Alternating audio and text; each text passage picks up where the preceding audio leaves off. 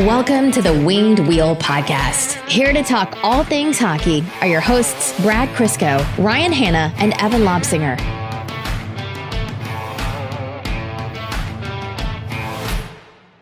Evan, welcome back. Uh, because you're back, I, I have my first question is for you. What is today's date? Is it someone's birthday? I don't know. Check your calendar and subtract three days. Uh, it is December 1st. That's right, December 1st. I'm not even going to ask when the wreath on the front of your door was was put up Oh, because I know it's n- wasn't today. The wreath on the front of my door was up 21 days ago. I know. Uh, it's December 1st. You're right. You're on the right path with the wreath. It is, you know, the festive season. It's the holidays. Uh, I, it, I think it's fair game for both of you now. I, I know I'm a little bit more holiday happy, a little bit nutty uh, compared to you two, but December 1st is fair game. Agree? My Christmas tree went up yesterday. Okay, good. Okay, so Ours is going up on Saturday, and that's primarily because we're going to be away next weekend and then the weekend after. And then Catherine's like, well, at that point, if we don't have the Christmas tree up and it's two days until Christmas, we're not putting it up at all. So you got to do it. it's Saturday or nothing.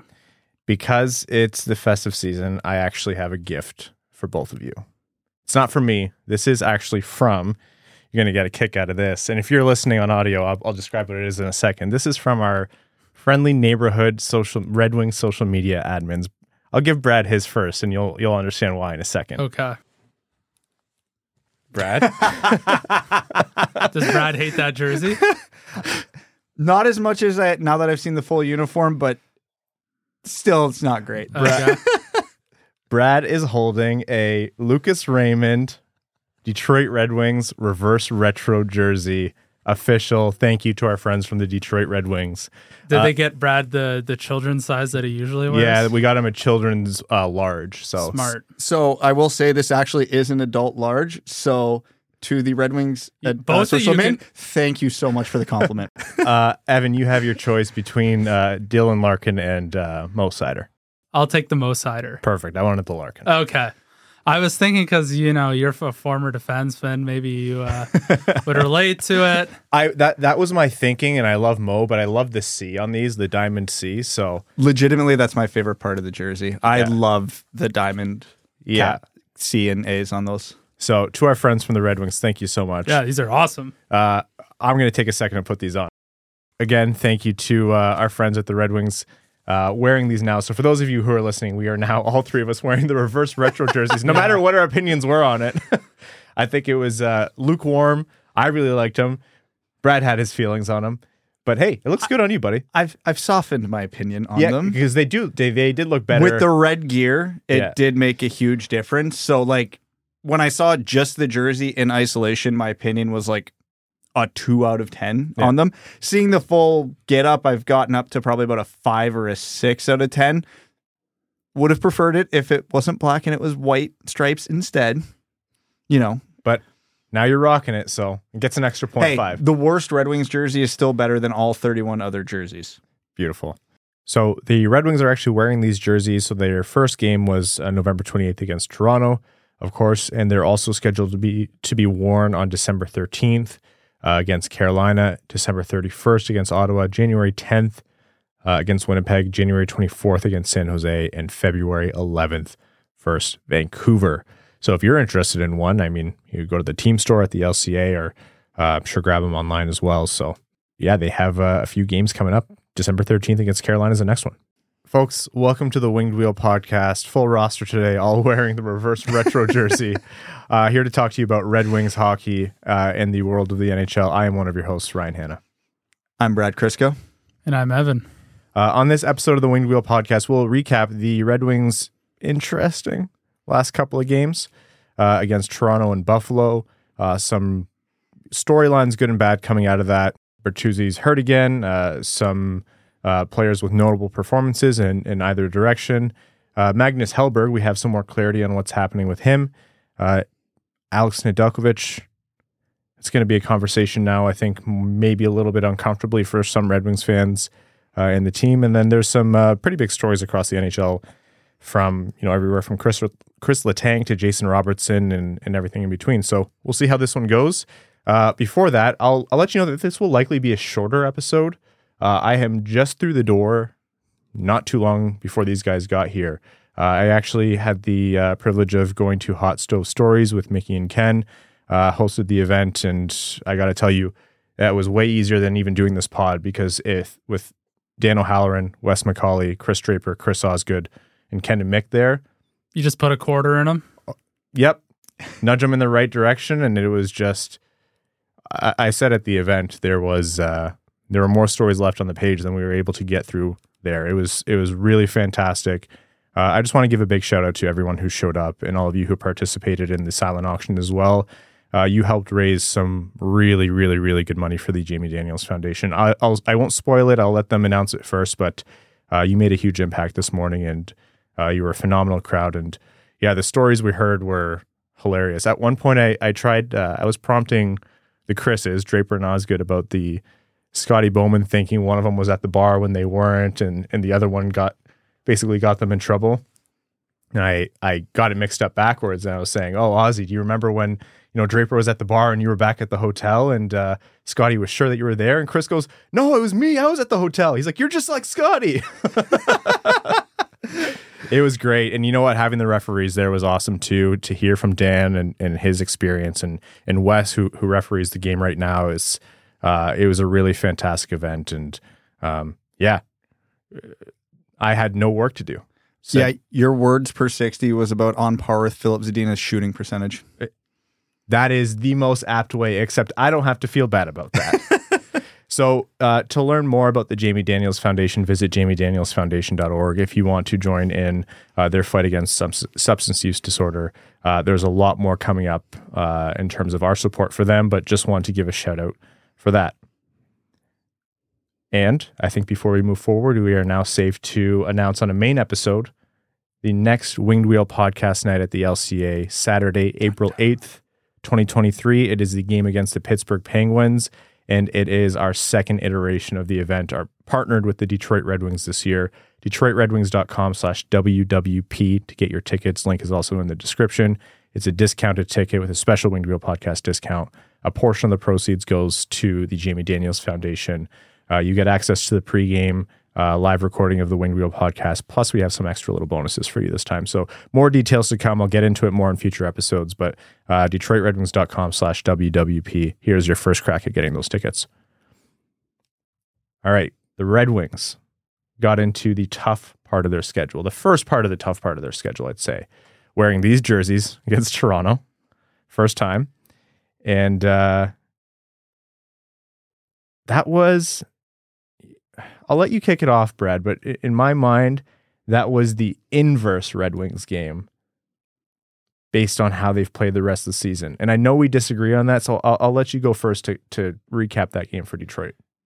This game was probably the best way to describe what the Detroit Red Wings are this season. It was the perfect enca- encapsulation of what this team has become. And I do mean that in a mostly positive way. Toronto, despite all the memes and the history, is one of the best teams in the league right now. And they are on, they have been on a prolonged heater going into this game. So it should be no surprise that they beat the Red Wings. But the way that game played out is, like I said, a perfect encapsulation of what this team is. If you look at who controlled the play, how the game went, and what the final result was, it was a fairly even game, with I'd say Detroit having a slight edge in controlling the play. But Toronto was easily able to outgun them. The Red Wings did not have the big guns to keep up with the Leafs offense. And the Leafs, when given chances, have the talent and the skill through a bigger part of their lineup to create offense. I mean, Auston Matthews walks open in the slot. That's a goal 100 out of 100 times. Do the Red Wings have a single player who's going to convert on that shot 50% of the time? The Red Wings, like I said, probably had more control of the game, but they probably had less high danger chances. They generated more quantity, but less quality than the Leafs. And I think that was a simple talent discrepancy because again, you could see the Lalonde effect in this game. the Red Wings did a fairly good job of limiting what the Leafs could bring to the table. They did a good job controlling play. Special teams were okay, whatever that game. And when you look at the overall picture, you have Matthews, Nylander, and Marner on the board. Didn't happen for the Wings because the the Wings don't have a Matthews or a Marner. So I'm not going to say that was a bad game for the Wings. I think this is when you have a team like the Leafs firing on all cylinders, a 4-2 loss is about what I would expect. And the Red Wings played fine. The Red I'd say the Red Wings played good. But until they get more talent in the lineup, however that may be, this is what we can expect. Yeah, see, I don't even disagree with you there. Uh, I, think you're exactly right. I think the talent discrepancy is ultimately what made the difference. But what was what was funny to me was I genuinely do believe this is the inverse of when the Red Wings would beat a better team or a team at their level. First of all, they started the game off hot with uh, and Larkin crashing the net with their with their rush and Seider coming in and burying a puck. Toronto not clearing their crease, and I could hear Evan laughing from his house at that. Uh, so Seider gets the goal within the first five minutes to start. I'm like, great, the Red Wings got a hot start. And then the Red Wings goaltending let them down. That was Ville Husso, very obviously, I think, probably tired the amount of starts that he's had over the last little while. Like he he's played quite a few games. It had been some time since Ned had seen the crease before that. So, you know, Ville Husso had Nashville and Arizona before. Can you even blame him on the first period goals though? That's it. Okay. Nobody's stopping Auston Matthews from that spot on the ice. And then the Nylander rebound, yeah, you probably want to see a bit better rebound control, but that tip I'm, from Tavares was Yeah, the tip and then Nylander puts it right under the bar. Like what's a what's a goalie doing on a rebound there? Not nothing. He couldn't do anything. I think a good goal I think a goalie on his game probably wouldn't have let four in, those four. Yeah, the Marner goal I did not like at all. No, Marner goal and really the Rasmus Sandin goal. Watch the Rasmus Sandin goal. Uh, screened himself. Glove went in front of his head while he was uh, never was, go crossbody. You no. never even I'm not even a goalie. I know you never go crossbody. So it, it was an off night for Husso. It is what it is. So the Red Wings control play more or less. They they start hot. Their goalie lets them down. Uh, the other team's goalie is making pretty much every save that they need to make, and uh, special teams fails Detroit, and then they lost. that has not happened this year. Like that is the opposite. That said, uh, I think a, a uh, well, again, how many times have we said are the Red Wings going to regress to the mean when the schedule gets tougher? I, this is exactly what we meant. That's a litmus this, test game. That's, yeah, that's, this is yeah. exactly what we meant. Is Husso going to be that good all year? No, of course not. Not very, very few goalies are, and those that are are winning Vezinas regularly. That's what separates the Vasilevskiys from the Hussos, right? Um, other team are Arizona and you know Montreal going to finish on the chances like Toronto did? No, of course not. So the Red Wings can get away with more mistakes. This is what we were expecting when we said when the schedule gets tougher, the Red Wings' flaws are going to be exposed. And it's exactly what happened. But the huge positive here is in years past, that's an 8 2 game. Oh, my God. That That's a game that gets away from them. Toronto's clicking. That's a game Detroit, where Evan's messaging the group chat a period and a half in, going, "Holy shit!" The Leafs, yeah, the Leafs control eighty percent of that game. Yeah. That that did not happen this game. So again, the Red Wings flaws were exposed for what they were, and that's fine. I'm not even saying that as a bad thing. We knew what they were. We just they were just able to mask them with a weaker schedule. But now their flaws were exposed and they were still right in that game with the Leafs. Yeah. That is a good sign. I think it was Linda online replied to me and she was like, This is kind of the loss not that you want to see a loss, but this is the kind of loss you want to see. And, and yeah, that's the answer. Yeah, I think for the Red Wings to be a playoff team, moral victories don't mean shit. Like no, you don't the, get points for moral victories. You get no. points for losing, but yeah. not for moral victories in this. I don't know if I legit, and I'm not even saying this as like um, anything facetious. I don't know if the Red Wings are at or past the point of moral victories because I, I truly still don't know what the expectation should be for this season. Painful though it may be, even though I don't want this to be the truth, moral victories probably still matter for them. And and that game was a good moral victory, despite walking away with zero points for a team that's expecting, not expecting, but trying to make the playoffs. So, yeah. Again, I don't know how to feel about it. You got to get points. We'll talk about that with the Buffalo game. Yeah. But if you if you are still a believer in moral victories, you can hang your hat on that game. one last thing I want to talk about, and and you called this out, Brad. The, there was no finishing with Detroit. It, it was a talent issue, more or less. Larkin after the game said like they if if they replay that game a bunch more times, they would have finished at least a little bit more. And where I disagree a little bit is is that I don't think Detroit made Matt Murray stand on his head. Like they controlled play and they had points where there definitely were quality offensive chances, but when they needed them, like on the power play or in key moments, I just felt that too often Toronto was able to mitigate the amount of danger in Detroit's offensive opportunities. Again, not the entire time, um, but Detroit kind of came and went. I will say though, at the end, uh, it's hilarious that the two goals were, you know, Mo Seider crashing the net, and the other one, Mo Seider walking the blue line. Uh, The Dirk Nowitzki fadeaway. Oh, I've not seen a defenseman that big shoot a fadeaway shot in my life. That was hilarious. I it was like the footwork and the ability to pivot and step back and shoot like that. If I tried that in hockey, I'd fall, break my tailbone, and the puck wouldn't make it even to the top of the circles. Comparing myself to Mo Seider is a, a fool's task, but like that was incredibly impressive. The probably the lowest danger shot statistically, but hey, something had to go in for Detroit, and uh, it's good that that did, and good for Adam Erne for getting that redirect. Um, pretty forgettable game defensively for for Seider and Chiarot, which has been a little bit of a trend, but we've talked about that one ad nauseum, and I'm sure we're going to talk about it plenty more coming up. Let's jump to the Buffalo game. What the hell happened? I- I'm going to give you one stat on the Buffalo game, and then we can start. Is it goaltending related? No, no, no, because that's that's going to be the topic.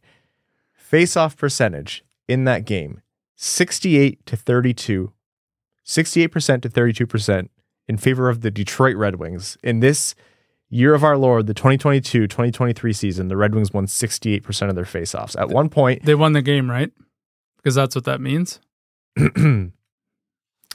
Anyways, folks, thanks for tuning into this episode of the Winged Wheel podcast. Yeah, that game. Hey, the Red Wings started hot. Started off hot again. Jonathan Berggren, uh, finishing on the outside. Nice finish, kind of through a screen or through sticks, more or less. Hronek on the assist. Veleno on the assist.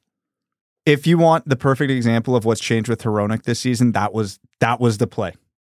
That was the shining example because for the last three years, you know that play, the way it broke down, is going directly into that defender's shin. Oh yeah, And instead, he holds it, waits, waits, and just five foot touch past it, Berggren, Berggren, for an A plus chance. That is the fundamental difference in Filip Hronek's game this season.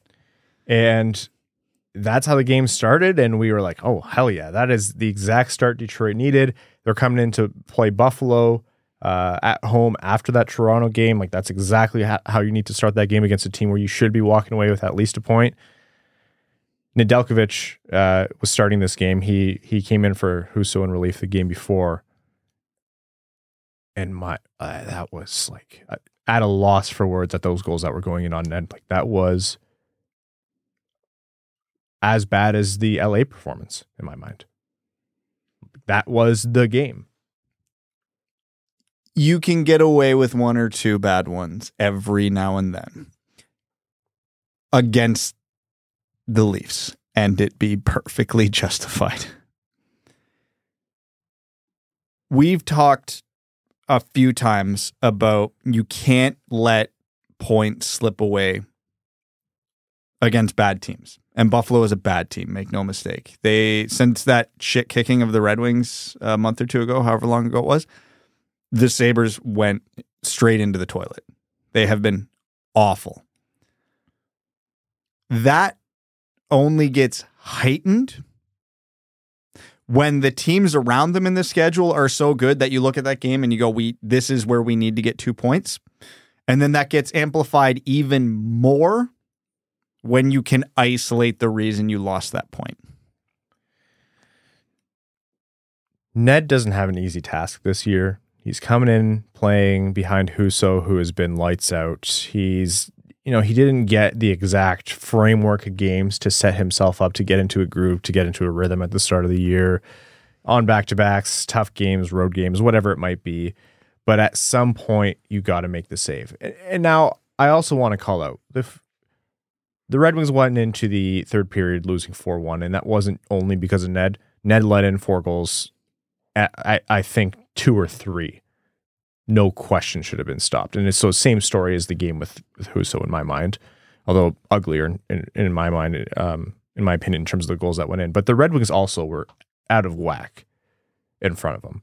Yeah, they started off hot with the uh, with the Berggren goal to start the game, but then you know the end of the game 0 for 7 on the power play. That's what the second time we have an 0 for 7 stat line on the power play this season, something like that. A 5 on 3 at the end of the game to potentially take the lead. Like does one beget the other? Yeah, probably. I'm sure the team was pretty deflated after those goals went in, but at the same time, like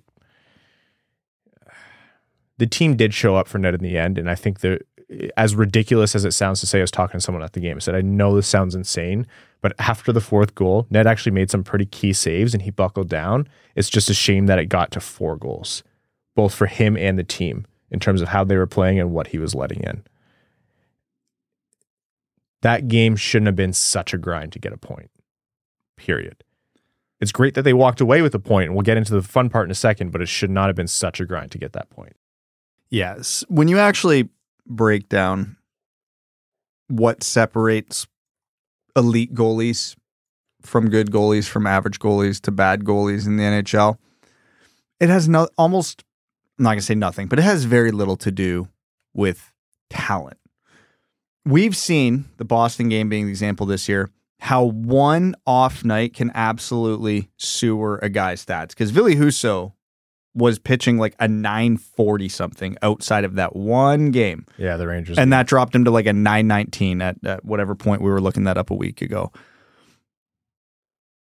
You know why Vasilevskiy, Hellebuyck, all the pick whatever top goal you want doesn't have that problem? They don't have off nights. And their off nights aren't like that. Their off nights are ah, they probably could have had should have had that one. They let in three instead of two. The consistency, the mentality to be always on, or worst case, 95%, they are dialed in. So you can see the gap from a Vasilevskiy to a Husso, where Husso this year, I'd say all but two, maybe three games has been very good. Very good to great. Yeah. But those two, three games bring him down to still above, but closer to league average. Ned has one or two of these every game this season, and sometimes, like the Buffalo game, more. He has all the talent that an NHL goalie should have. It's it's simply consistency. We've seen Ned have great stretches of games. We've seen him make incredible saves. We've seen Ned in Detroit look like the Ned in Carolina. It's been there. It's happened but the consistency has never been there. And that is what you need to have as an NHL goalie. More to come on that after um, uh, the break in a, a, little bit here. But for the rest of the Buffalo game, uh, the Red Wings did actually show up. Like Ned made a couple key saves, and it's like, okay, they just have to crack Anderson. They just have to break through. And if Ned can keep the the the net tight, then maybe they can do something halfway through the third, or you know, less than halfway through in the through the third, David Perron squeaks one through. That probably shouldn't have gotten through Anderson, And it's like, okay, there's a there's a there's crack life. in the wall. Yeah, there's a little bit. And then who other than Oskar Sundqvist? Chaotic Mo Seider. Three third period goals between Perron and Sundqvist. Thank you, St. Louis. Yeah, honestly. And it was Darren Pang calling the game for TNT. So, uh, or he was between the benches at least. So Sundqvist uh, scores at 10:41 in the third, and Sundqvist scores again at 12:31 in the third. So the Red Wings tying that game 4-4 was like the cl- the crowd was electric. After the Sundqvist tying goal, I thought my eardrums were going to blow out. It was that was the LCA that you love to see this season. Uh, Copp assisting on both of them, which was we're going to talk about that in a second too. Rona got on the uh, on the score sheet. Uh, got on the sh- score sheet. All that and the Red Wings still should have won that game in regulation, I think, because they had that five on three late in the game. It was like a minute 27 of five on three. It actually should have been like a minute 37 of five on three, but they didn't pick up that there was another delayed penalty and uh, they didn't give it to Buffalo soon enough. But yeah, the Red Wings, should have closed it out in regulation. I'm not going to complain that they came de- back from three goals down and didn't make it four consecutive goals, but in my mind, you got to convert uh, on that two man advantage late in the game. That's what killed them. 0 for 7 on the power play, a late game with all the momentum in your favor, uh, five on three, and, and you're not going to convert. Yeah, Ned shouldn't have let those goals in, but at the same time, the Red Wings didn't do much to help themselves when they could have broken through and made the difference. Well, that five on three circles back to that conversation we had about the Leaf game. You know who doesn't bungle those opportunities? Toronto, Colorado, Tampa, Boston, because they have just Toronto does when it matters, but Yeah. yeah. This isn't the playoffs. this Yeah. is not the first round of the playoffs, Ryan. So my point stands. it's not April, May. Yeah. Yeah, exactly. But it, it's just the way it happens. And, you know, not that the Red Wings are devoid of talent. I'm not saying Larkin, Raymond, you know, maybe a couple other guys aren't at the level of some of the guys on these other teams. But the Red Wings have so few of them that they have to lean on them that much more. And when they don't, if they have an off night, if they have an off shift, there's way too many times you just you can see nothing's going to come of it or in a very very key moment nothing comes of it. Went to overtime. Overtime was almost completely controlled by Buffalo, killed the entire time. I think the final shots were like 1 1 or something stupid like that. I'm like, really? You're going to control the puck for that fi- almost five full minutes and get one shot on net? That was the best case. If you ever want an argument for an over and back rule to, to blow the play dead in overtime, use Buffalo's control of play there. Uh, went to a shootout. Goalies were uh, perfect. Well, Detroit actually hit two posts between Larkin. Uh, was it yeah, Larkin and Perron, I think both hit the post, and uh, Jack Quinn. Uh, that was a filthy shootout winner. Nasty. He like ne- he made Ned bite two different times on that. Jack Quinn is sick though. He's this is why Jack Quinn's in the NHL. He he is what you would call a specialist. Yep. So the Red Wings walk away with uh, one point out of those uh, potential four uh, from last game till now. Again, not the end of the world. It is what it is. Uh, unfortunately, some other storylines from that game.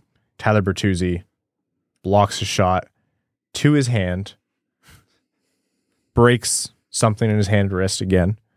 And get this other hand. We're all about balance here. Yeah, that's right. Listen, hockey gods, I understand Red Wings fans have been spoiled over the last 25, 30 years. I get that. But what what specifically?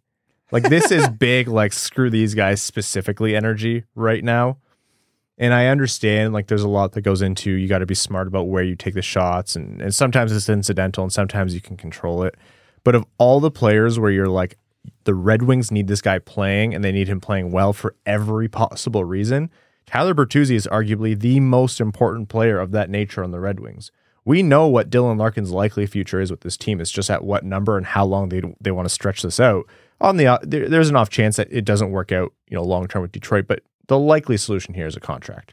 Tyler Bertuzzi, I think the more likely solution here, as we can see so far, is a trade. Can't trade a guy who's not playing. You can't trade a guy who's not playing well. Or and if you want to sign him, it's hard to sign a guy who's not healthy. It's hard to sign a guy when you don't know how he's playing in a damn contract year. Terrible news for Bertuzzi. Terrible news for the Red Wings. He's back on IR. Czarnik is called back up to the to to Hockeytown, but oh my god, man! Like he came off the bench pissed, broke a stick almost off the boards. I think it was, which I was like, well, don't swing that hard if you have a broken hand, right down the tunnel. But that's uh, that's a big knock for Detroit. Well, what do we do with Bertuzzi with this other injury now? Because this is kind of the catch 22. You can't sign a guy who's always hurt. You can't trade a guy who's always hurt.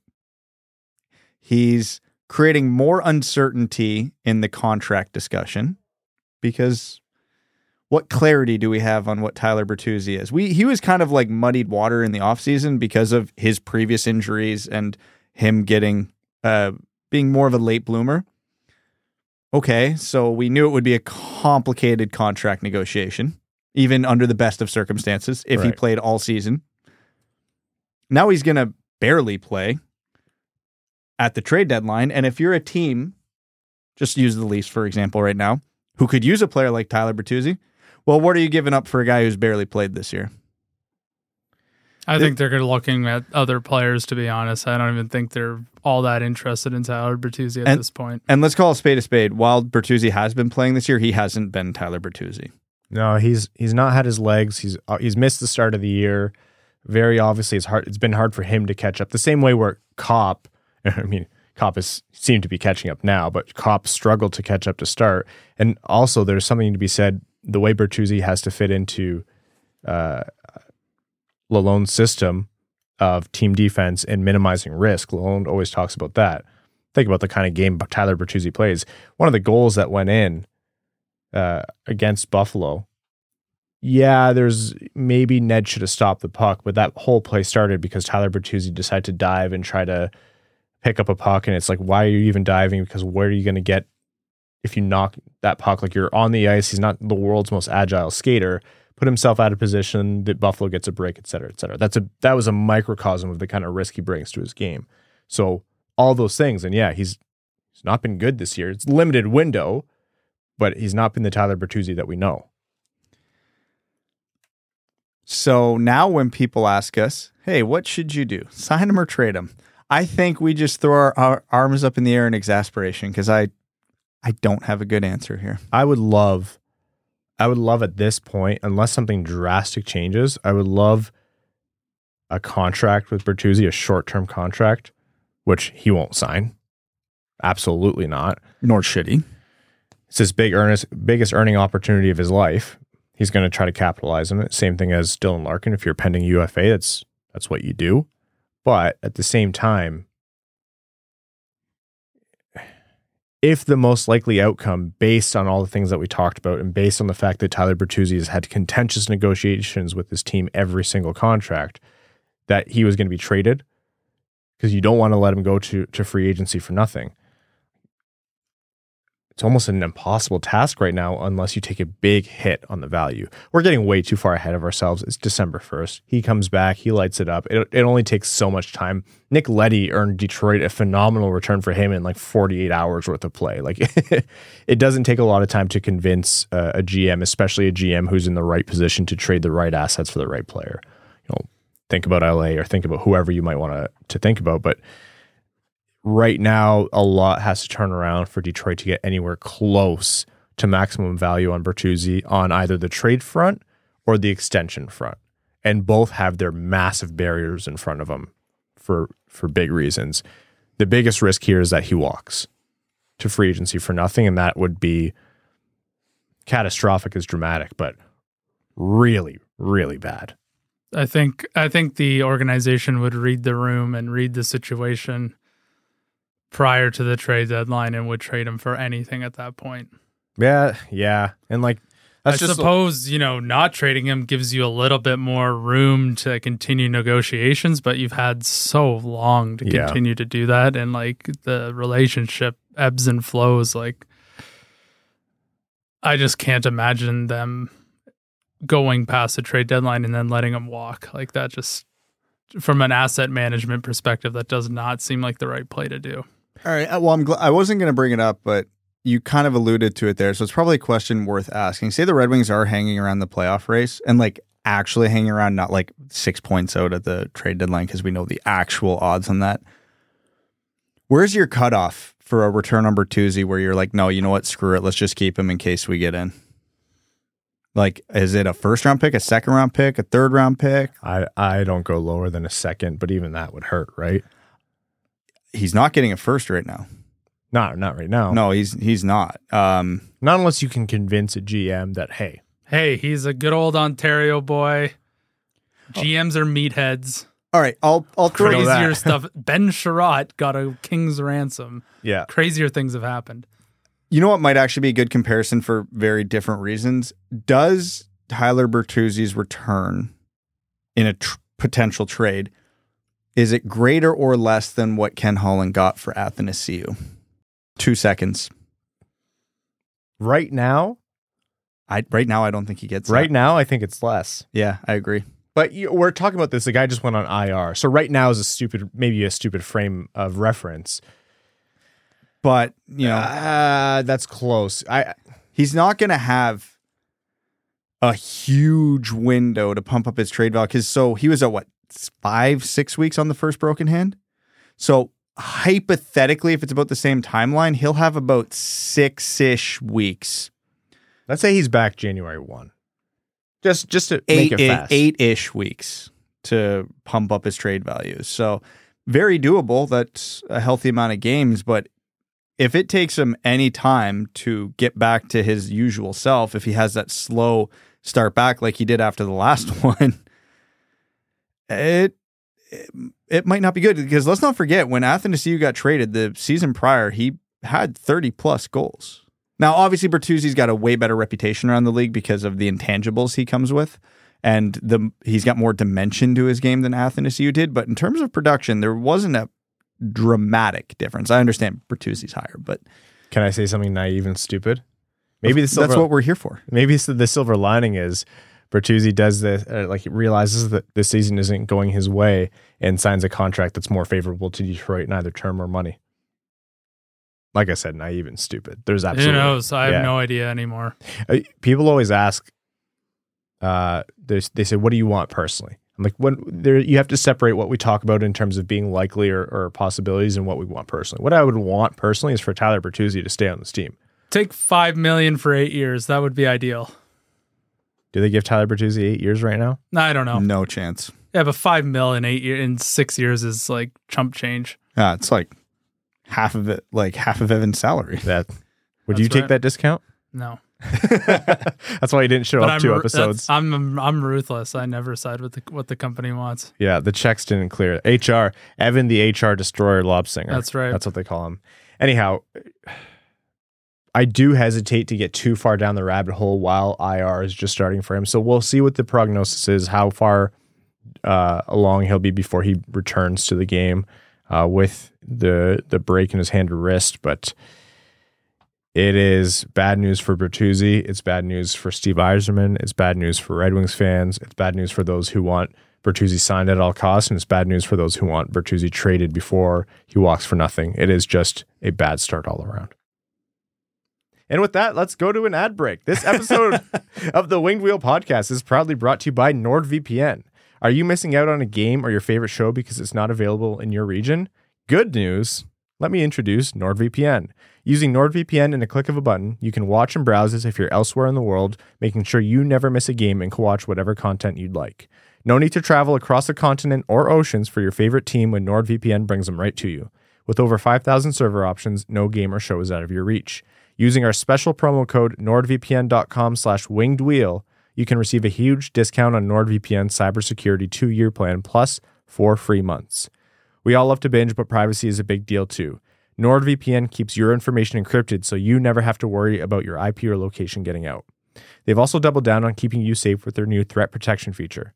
Say goodbye to intrusive website ads and malware. Even if you download an infected file, threat protection kicks in and deletes it before it makes a mess of your computer. Don't forget, there's no risk to you with their 30 day money back guarantee. Give it a try, and if you like it, great. If you don't, they'll issue a refund and you can pretend the entire thing never happened. Check out our special link, nordvpn.com slash winged wheel, to get your subscription started today. All right, Brad, pre show, you said there, ha- there had to be a referendum on a player, and uh, you felt that it was overdue for the fan base to kind of talk about this player. Um, it's an uncomfortable topic, and, and I don't want to be the, the bearer of bad news, so this one's on you. Listen, we all understood he was coming to a new team. He was coming off an injury, surgery, didn't have a training camp. But the referendum is now for Andrew Copp because we have a really good sample size of Andrew Copp and what he is as a player. He is so good. He's good, man. He is really good. That pass to Sundqvist on Sundqvist first goal. How many players in the league make that pass? That was filthy. Behind- Rasmussen, behind the net- tried it a couple times, actually. Yeah, and I'm pretty sure he bounced it off the back of the net every time. oh, well. Copp misses the back of the net, puts it on his tape with Craig Anderson peeking out the other side of the net. I mean, he, you know, faceoffs aren't as impactful as everybody makes them out to be, but he wins the faceoff right to Oscar Sundqvist for the tying goal as well. He's defensively responsible, and the points are starting to come now. He is not flashy. He's never going to be flashy. And I think people are starting to realize that. But flashy and effective are two very different things. And this this guy is effective. with it's like a, f- a switch flipped when we started talking about Copp's injury. Max Bultman came on the show and said, you know, Derek Lalonde and some other people have talked about the kind of surgery that he had and how long it took players to come back from that. You know, I think everything in, in Detroit Red Wings fandom gets talked about with uh, with respect to Steven Stamkos, but he had some kind of similar surgery, and they said he wasn't himself for nine months. And he, here we are after what 10, 15 games looking at Andrew Copp saying, ah, what's the deal with this guy? And a, a, switch flipped, and all of a sudden his game started eking, eking forward. And like you said, Brad, he's not a world beater offensively. He never will be, even at his best, but he's impactful. And that's, you can see the kind of player that he is. I think arguably, I know Sundqvist put put in two goals, but arguably he was up there with the Red Wings' best players against uh, Buffalo, and he got moved to a line that with le- argue, like ostensibly less talent on it. Well, when he was with, um, it was him, Raymond, and Bertuzzi. Yeah, They were good. they were good. That was a good line. Um, and we talked about Bertuzzi. So Bertuzzi was not the one driving that line. Obviously, Lucas Raymond was the driver of the bus a lot of that time. But when he wasn't, it was Copp. And now that Copp uh, was put on the third line to hopefully get Sundqvist and um, was it Erne going again? Well, against uh, the Leafs, Erne scored, and against uh, Buffalo, Sundqvist had two. Andrew Copp, again, you don't want to marry a player to a, a, a predetermined path with the team this early on, but it bodes well. I think when we were talking about him before, saying it's a slow start, and yes, he's been disappointing, but he's been injured. This is what we need to see next for there to be optimism in terms of what he could bring to the Red Wings, considering his contract, the length, and the number. He has done that XYZ. He has done enough to give the Red Wings that optimism. And holy hell, is that important now with, you know, Elmer Soderblom's not close to coming back. Tyler Bertuzzi is now back on IR. No offense to Austin Czarnik, but he's not slotting in that top six. Or if he is, it's not because he's a top six player. It's just because Derek Lalonde's trying something. It's important that Andrew Copp is one of Detroit's most impactful players, and that's what he's been doing. And with, you know, Kubalik, Larkin, and Raymond, or whoever it might be on that first line, getting the toughest matchups and sometimes getting caved, which we've been seeing a little bit lately, uh, that is even more important for the Red Wings. They're not a deep offensive team. They're not all of a sudden like Copp is still their two C, and you'd hope he's their three C because they have someone in in and around Larkin's talent level. Which I don't know what, where you get that from at this point. Like a trade, uh, you hope Kasper comes in next year and is immediately impactful, whatever. But Copp is one hell of a stopgap, and if he's able to elevate the players around him this early on, that's a huge, huge, huge win for the Red Wings and Steve Yzerman. He is more than capable to be the guy until the guy gets here. Yeah. Who the hell ever that might be. And that's that's by design. Like that's what he was brought in for. Okay. Imagine a team where Andrew Copp's your 3C. What do you think? Like Larkin, uh, Kasper Copp? Eventually, I don't think Kasper is getting in. I think Copp's the 2C ahead of Kasper for at least a couple more seasons. Unless Kasper comes in and kicks down the door. Unless you're supremely confident in Marco Kasper turning into like a, a Dylan Larkin light. Uh, The answer probably comes from outside the organization at this point because I don't think the Red Wings are going to be picking high enough to find it in the draft at this point because, you know, it's not like Jason Robertson's ever sitting there at one of your picks. But, uh, I don't want to talk about it. but yeah. Well, hey, Jason Robertson, uh, second and uh, first in goal scoring. Yep. Yep. First in goal scoring. I mean, the guy right behind him, one of the guys right behind him is a UFA this summer. Jason Robertson's on the left side, right? Not the right side. He's a lefty, yeah. Yeah. So he plays left wing. That'd be great. I mean, the guy, one of the guys right behind him is a center and a pending UFA, Ryan. oh, Bo Horvat Bobo. without a contract, and it's not looking likely in Vancouver. Yeah, does anything look like Vancouver's got their shit together in any capacity? You know, listen, I I know Bo Horvat's going to command the earth, moon, and stars. because he's playing like he's in a contract. He's doing what Dylan Larkin's doing. He's doing. shooting 23%. He's literally trying to break the puck every time he shoots it He might to be get a contract. time. Yeah. Hey, but if he keeps it up, a, a center needy team will probably pay the earth, moon, and stars for him. So I wouldn't rule Detroit out on that one. Can you imagine Detroit going from play, paying Larkin six point whatever he is right now to him and Horvat, the mega bucks. Combined for like 20 mil. Yeah. Honestly, though, where else is that answer coming from? Again, unless you are supremely confident in Marco Kasper. Which, hey, he's been great Yes. over with Rögle. Oh, I'm I'm super confident Marco Kasper, but not as a Dylan Larkin. And not next year. No. Okay. Let's move on. I think that's uh, that's getting into a rabbit hole that we probably should give attention to in a future episode. But for now, there's there's things that actually happened for Detroit. Uh, remember when they claimed Magnus Hellberg on waivers? It's his second stint with Detroit. Feels like that was three weeks ago. honestly. And he just sat in the press box, sat scratched. Brad, you you had a great uh, explanation last episode as to how, or two episodes ago, as to how they could do it. Uh, they had the roster room; they could leave him in the press box. Uh, saw him at the game, huge dude.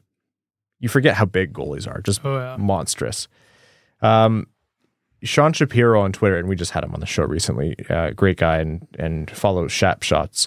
Um, but he made a good point that the Red Wings could send Hellberg down on a conditioning stint. He spends enough time. The league, the Red Wings can get approval from the league to send him down on a conditioning stint to the AHL, to the Grand Rapids Griffins. And the notable part about that is he gets to spend some time in the AHL. He gets some games in, gets accustomed to to playing again, gets his feet under him, and he doesn't have to go through waivers. So if he had to go through waivers, He'd like, be back in Seattle or Ottawa. Likely be claimed, right? Seattle want to probably want to keep him. Anyways, he'd want to be claimed. He would he would be way more likely to be claimed than Cal Petersen. Yes. Has Um, it- have his pads arrived, by the way? I'm not sure. He needs I- to keep all of those on him at all times, apparently. Yeah, they were they were back in Sweden, but uh, I hope we see them uh, at least with his little conditioning stint in Grand Rapids. So he's sent down, and he can be called back up uh, to play for the Red Wings immediately. He would just have to stick on the roster if he did so. So the Red Wings and Steve Yzerman have bought themselves some flexibility in goaltending. Um, I don't think they're too hot on Olkinuora down in Grand Rapids. It's not like Brattstrom has been playing great either. Um, but yep, so Hellberg dodges waivers, uh, does his conditioning stint. That's, you know, news in and of itself, but I think that also points to one other thing here. That's a pretty major point of focus for the Red Wings. Alex Nedeljkovic, going back to the start of last season, has not been like I, I would say November to de- early December ish of so 12 months ago of last season has not been dialed in and, you know, as hot as he was to start. Not the Carolina Alex Nedeljkovic. He's been bad this year. I love Ned. I I think he's an extremely talented goalie. I would love a Husso Ned tandem that absolutely rocks it for Detroit. You have some very smart goalie people who say that guy has all the tools to succeed. Kevin Woodley knows his stuff and said that is a you know at the very least an above average in terms of talent goaltending tandem. But he's not been good this year. He's been off his game. Uh, some games I, I don't think is as much his fault as uh, people say it is, and some games I'm like I don't think there are words to describe how much those pucks should not have gone in. And I think of LA and I think of the Buffalo game. Are we seeing a risk where Alex Nedeljkovic might be waived if Alex or if Magnus Hellberg plays well and, and is doing well in his conditioning stint, or you know they move him for cheap or whatever it might be? Like, does he is is the crunch time now? Does he have to pick it up right now to stick on this team? Without being alarmist, I'm going to say yes. Not because I think the Red Wings have hit any alarm bells, but claiming Hellberg kind of was hitting an alarm bell. Again, when it happened, understanding there was a very, very small chance they would ever be able to get him through Grand Rap to Grand Rapids with without it being just a conditioning stint because again, he would have to clear waivers to stay down there, and again, Seattle and Ottawa would be right there. The curious part was what was the long term play here because we all knew about the flexibility in the short term. They didn't bring Hellberg in because of Husso. They didn't bring Hellberg in with any certainty that he was going to be Grand Rapids help. So that really does just point to one thing. And when you do have a struggling goalie in the last year of his contract, at at most it's plausible. and I think that's where it's sitting for me. Is I this is no longer in the territory of this would be a massive surprise. I don't know that I'm going out there and saying it's absolutely going to happen, but there are only so many more times where Ned can come out there and have that performance, especially when the focus for the Red Wings team this season isn't to get Connor Bedard, Connor Bedard or, or Fantilli or Michkov. It's to to win as many games as they can. Like this is a team that that wants to improve. And what did Steve Yzerman say the Yzer plan is on his TNT interview? Get good players, something like that. That's the Yzer plan. Bold. Simple as, but Hmm. Ned's putting up uh, 880 save percentage for 3 million bucks in his contract year. They have the cap space to eat some of his cap hit if he gets waived or if he gets claimed whatever. And Honestly, if he gets waived does he even get claimed? Yeah. The Leafs signed Yeah. Keith Petruzzelli for God's sake. Yeah, Someone would- will take a, a roll the dice on uh, uh, Nedeljkovic. I don't think he hits waivers because there are enough goalie needy teams out there who would be desperate enough to trade for him, call it a sixth or seventh round pick. Yeah. Still better than losing him on waivers. Um, maybe there's a team that really likes Nedeljkovic and with a bit of salary retained, all of a sudden maybe you're actually getting a d- half decent return for him. I- I'd be hard pressed to think there's not a team out there that would not be intrigued by one uh, 1.5 ish million dollar Alex Nedeljkovic. So what do you think? They just scratch him, put him in the press box for a while? For all the reasons we laid out with Hellberg last week, it could just as easily apply to Nedeljkovic. Now with Bertuzzi going down as well, Yeah, that buys space. that buys space. The Red Wings are Well- not going to run into an issue where they can't carry three goalies because of healthy scratches. Because if you waive Robert Hagg right now, is he getting claimed? No. No. So they they have lots of flexibility in terms of carrying three goalies for as long as they need to. And I and we said this all before the Bertuzzi injury. When we assumed Soderblom might be imminent to return, which doesn't look like the case anymore. All these injuries suck, and it's crazy to actually look at when you start piling them up. But the benefit is they have all the time in the world to be patient with all three goalies if they so choose. LA almost had an easier time. So they waived Cal Petersen. Cal Petersen has this season and two more at $5 million with a modified no trade clause. Whoops. Yeah. That You can already see Arizona licking their lips right now. Well, he cleared waivers in LA. LA was there. They probably had two thoughts. One, this might be a terrible contract and whatever. Someone might take it at which point they're doing us a favor. Or two, look, we're not giving up on Cal Petersen, but he needs a a message and b some time with uh down in in the Ontario? AHL with Are the? Ontario Reign. Yeah. So no, like they can do that comfortably with Ned it's a different story. You're right. He might fall into the territory where people watch his game, and and this is where I fall. They say, "No, it's still a talented goalie. His head's just not on straight right right now." Goalies are are mental in every single way. They are absolute nutcases, and they when they're in a groove, they're so dialed in, and anyone turns into a Vezina goalie. And when they're off, you're like, "Oh my god, you look like Evan out there." uh, Recording a podcast at 9:57 p.m. Yeah. You should have been at the breakfast this morning. That was the witching hour for you. Jesus. That was. I the told only time I've been up that early is for golf, and other than that, there's no reason for me to exist at that time. I told the room, I said, bunch of you guys sold out a room to watch a bunch of hockey players struggle to to be their best selves in the morning. That's how I know you're dedicated to this good cause. Good Oh for yeah. you.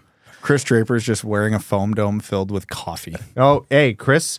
Chris was the uh, the most awake, alert, alive of all of us. He strikes me as like the Yeah. 5:30 gym guy. Ozzy sat down. I was there just putting my notes together, and Ozzy sat down, and I looked at him and I was like, "Morning person too, eh?" He's like, "Oh yeah."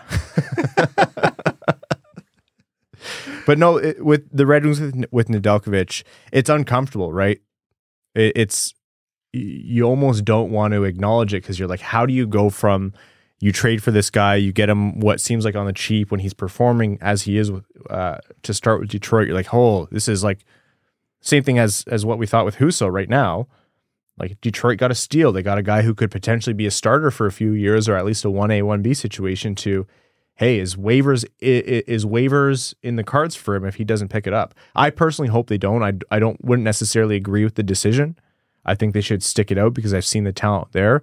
But you can only ask Steve Yzerman to stick it out for so long if the Red Wings are losing points off the board because Ned isn't stopping pucks. You can only throw a guy out there so many times before you gotta you gotta pull the shoot in some capacity. Yeah. Like, it's a it's not good for him because nobody wants to be out there and getting absolutely shelled, and b it's not good for the team. Like No. you got to do something. The and the the start that he got right? Two home games. First one against the leafs. That's a tougher matchup. You give that one to husso even though husso was probably tired by that point. Day off another home game against buffalo who has not been a good team this year. Yeah tage thompson's unreal. Uh, they have some players who can do some damage there but all in all buffalo's a way weaker challenge than toronto. That's the start ned wants. That we can do all the complaining we want of you know ned hasn't had the best setups, that was a great setup for Ned. Wasn't a back to back, and it was a home start against a weak team. Completely random tangent that you brought up, Tage Thompson. Did you see his goal against Tampa? Oh my god. Oh my! It's like he signed that contract. He heard everyone's criticism, ours included, Not of him as a player, just about the risk. the around. risk in the contract because he was unreal. You know, in the season before the contract is just. Do you guarantee that kind of money for a guy who only did that once? Yeah. And he went out there and said, "Oh, I'm not going to do that again. I'm actually going to be even better." He's like, oh, oh, you think I'm worth that money? I'll show you. Tage Thompson is like Michael Rasmussen's frame with Patrick Kane's hands. Yeah, it's it's almost like it sounds like hyperbole, but it's like that's it's what it is. It- he's like sick. he had a spinorama backhand toe drag around the goalie from behind the goal line, bring it out and tuck it. Like I don't use this word a lot, but that goal was erotic. yeah, it was. That is disturbing. Evan is out the door. Evan's like, I wish I took more than two episodes away. Did from you see the goal? It was disturbing. That's Alex Nedeljkovic. Uh, I hope, I really hope this is one of those conversations we have that looks absolutely stupid soon. He gets another start. He comes out. He's the on Tage fire. Thompson effect. if you Yeah, yeah, honestly. Uh, and I, I wouldn't be surprised, but it would things would have to turn around for him. Granted, he was solid after such a stupid thing to say about a hockey game, but he was solid after the four goals he let in, most of which were softies. But he was. He made some key saves, and, and that game could could have been even worse. He buckled down, but he has no choice but to buckle down from here on out if he wants to stay. Some NHL news. Uh, scary moment. Chris Letang was announced that he had his it was second stroke, um, and so he's away obviously from hockey indefinitely. And you know he has a history of uh, this kind of medical condition, and you hoped that it would not arise from again. And the most surprising thing, like he's he's doing well, and the most surprising thing is that it's not expected to be career threatening. He's expected back this year. They said it was less severe than the stroke he had in 2014. That's remarkable. Great news as far as bad news goes. Yeah, you you hope to see him back if and when he's ready. I honestly I read the news and I thought, oh man, is that it for one of the greatest defensemen of the generation? And no, the answer is no. Chris Letang is going the warrior that he is is going to make himself uh, make his way back. Absolutely unbelievable. Uh, Steven Stamkos, I think just tonight hit a thousand points. But uh, why don't we talk about not the NHL scoring leader? That's Connor McDavid. But why don't we talk about a certain left winger? Not Alex Ovechkin. A guy who was drafted one pick after Gustav Lindstrom. And You had to. You had to. I had to do it. Hey, You absolute prick. Twitter brought it up to us. I, I have to bring it I'm- to the rest I'm- of the world. I'm going to come up with a quote. I'm going to use a quote to describe what you just did. You'll know who I'm quoting right away. Oh shoot, I know what this is. It would have cost you zero dollars to not say that. Oh, I heard whoever said that is such an asshole. Absolutely. no hair on his head. Uh, Jason Robertson through 23 games has 19 goals, 17 assists for 36 points. I understand Dallas didn't get the term on the contract, but they already have that guy at a steal. he didn't even go to training camp. He just showed up and did that. Here we are, like ah, Bertuzzi, Cop didn't play. Yeah. Jason Robertson is an absolute freak. He is making 7.75 for the next four years, and I think that's going to be a steal for Dallas for all four of those years. Dallas's cup window is now three years because he is taking every bit of salary cap space they have on his next contract. Second only to Connor McDavid uh, in points through 23 games. McDavid has 41. Obviously, he's doing Connor McDavid things, leading the league in goals with 19. I talked to people who played with uh, Jason Robertson or, or coached actually, and all they've said the entire way through his career has been, "No, this guy's the truth," and that was underselling him. He might be the poster child for why you don't overthink production No, in juniors. Like, oh yeah, his skating's a little wonky or X, Y, and Z. Yeah, but he's scoring 217 points. Like, it helps. It certainly helps.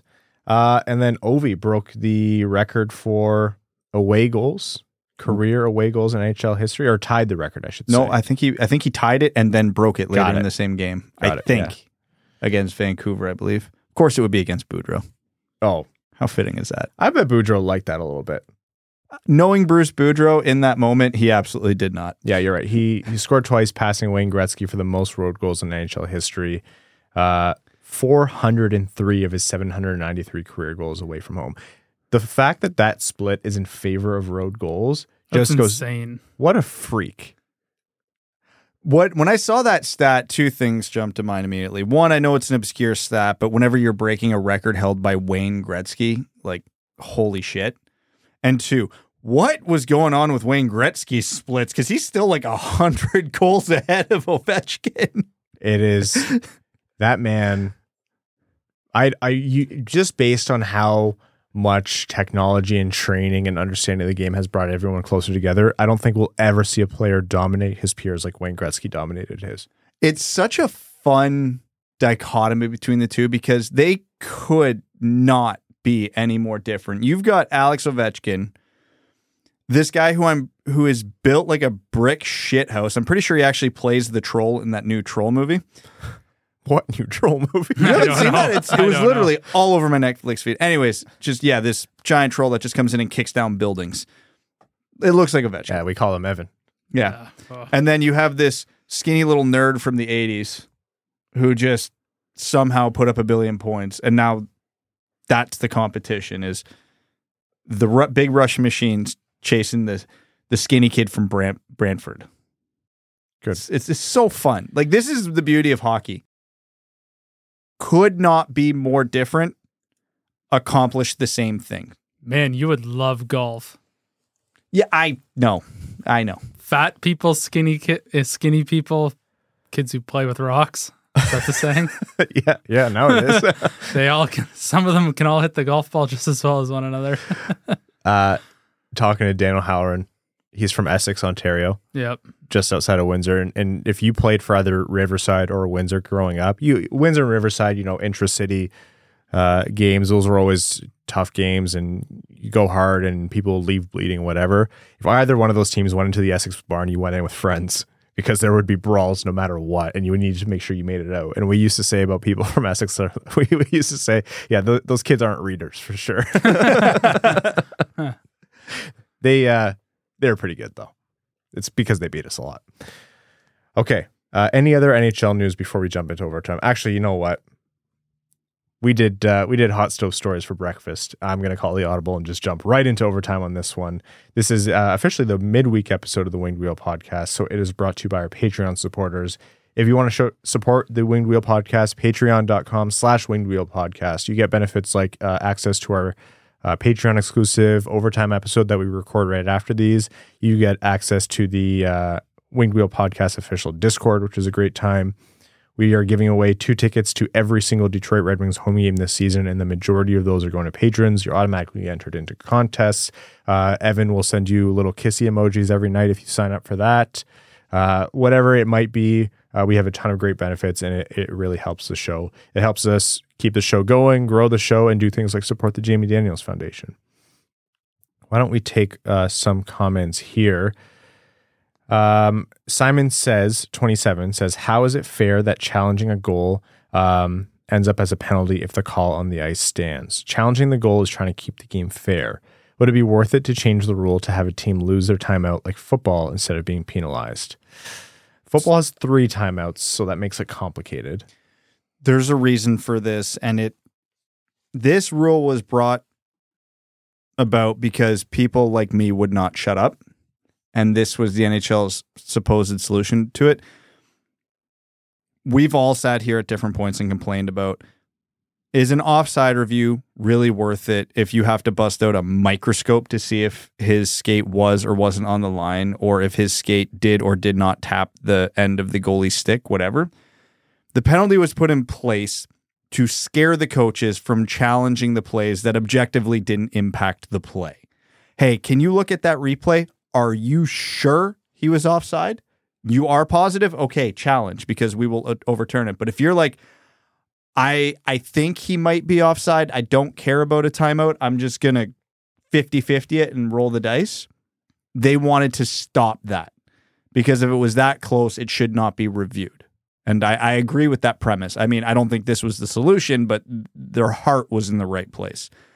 That's the whole, reason this is in place is to scare coaches from challenging the 50-50 calls.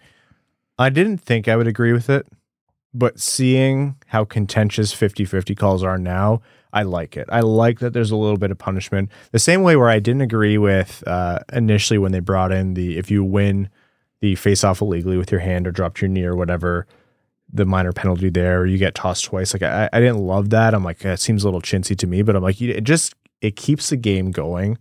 And it's the spirit of a lot of what when Brad screams and yells, and it's not at Evan or I, it's usually at the offside reviews or things like that. And and what Brad is doing is it's keeping the flow and the spirit of the game going, and, and that's what those penalties do in my mind. So that's one thing where I actually have come around very quickly to to appreciate. Uh, Ginger Beard Man says if the Wings are in a playoff spot, actually, one other thing, um, Dan and Wes brought to Hot Stove Stories. They brought two clips. It was really cool. The first one is to quiz the crowd, kind of flipped it around on them.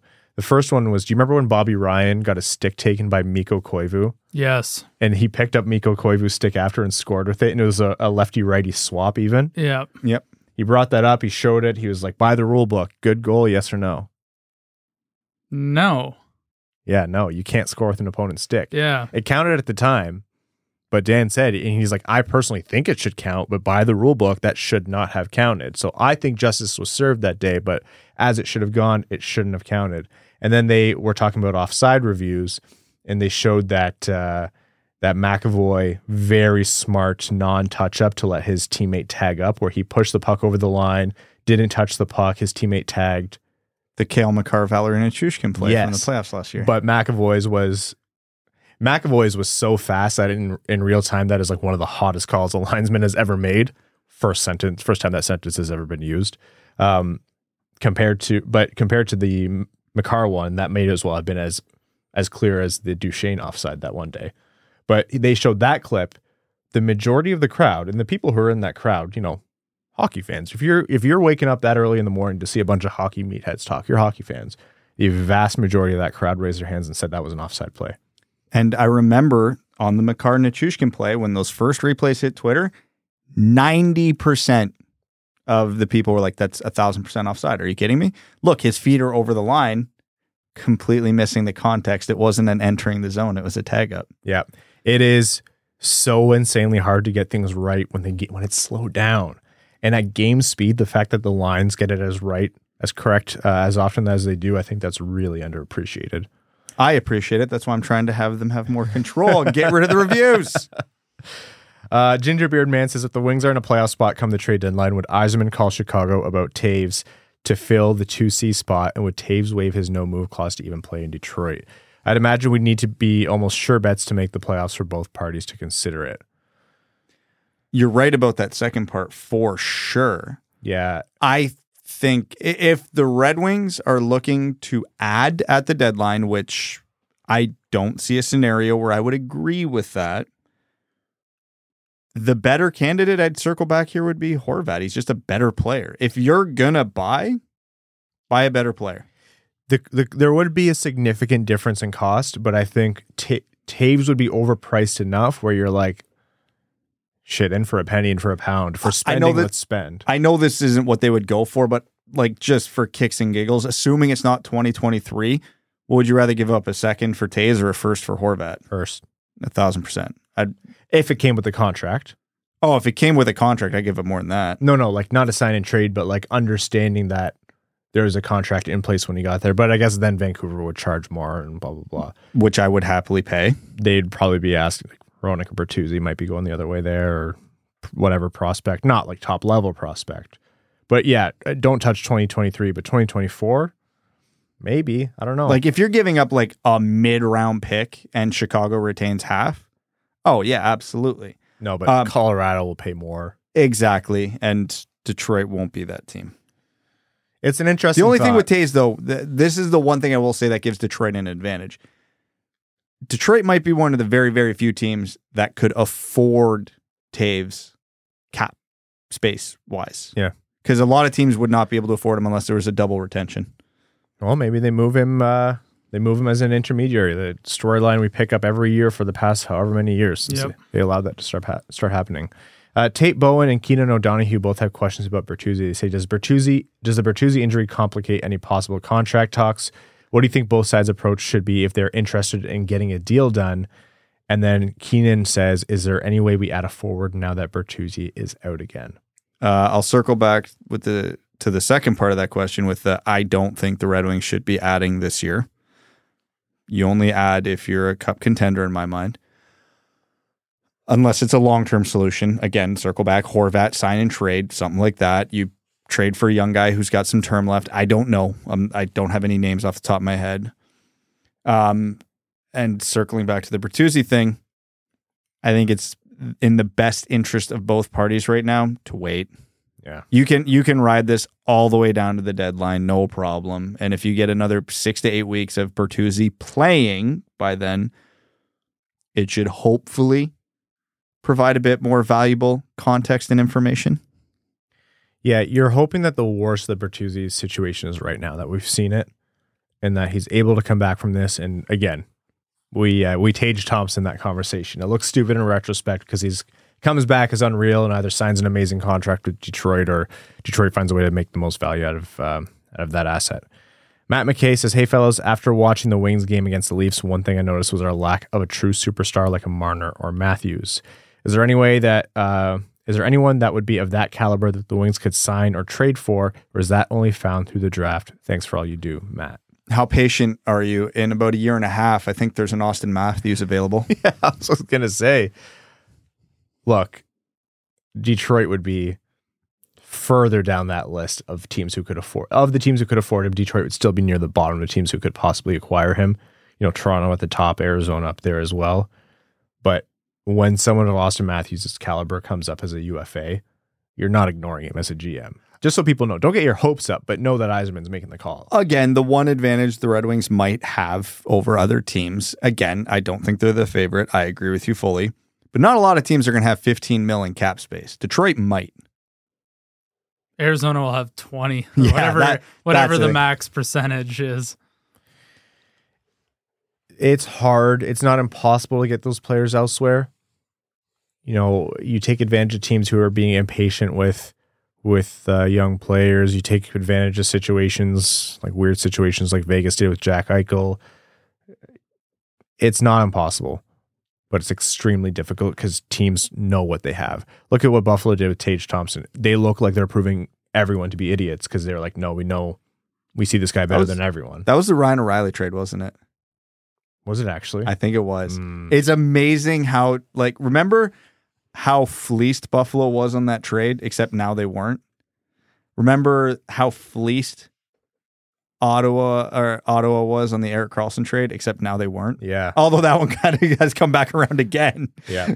Yeah. T- Berglund, Sobotka, Thompson. Yep. Time, time does funny things to perspective. It really does. It is that it's so reactionary and like in the business that we're in by nature, a a an insane proportion of our takes, so to speak.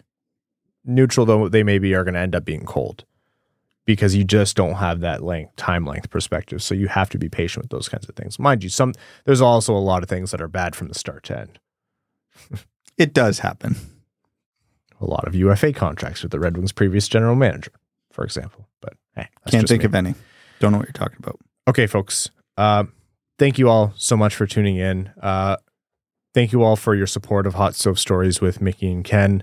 Uh, for those of you who came, who bid uh, in the auctions, you raised fantastic support for the Jamie Daniels Foundation. Go to jamiedanielsfoundation.org. Visit uh, wingedwheelpodcast.com slash wings MOTB for wings money on the board information.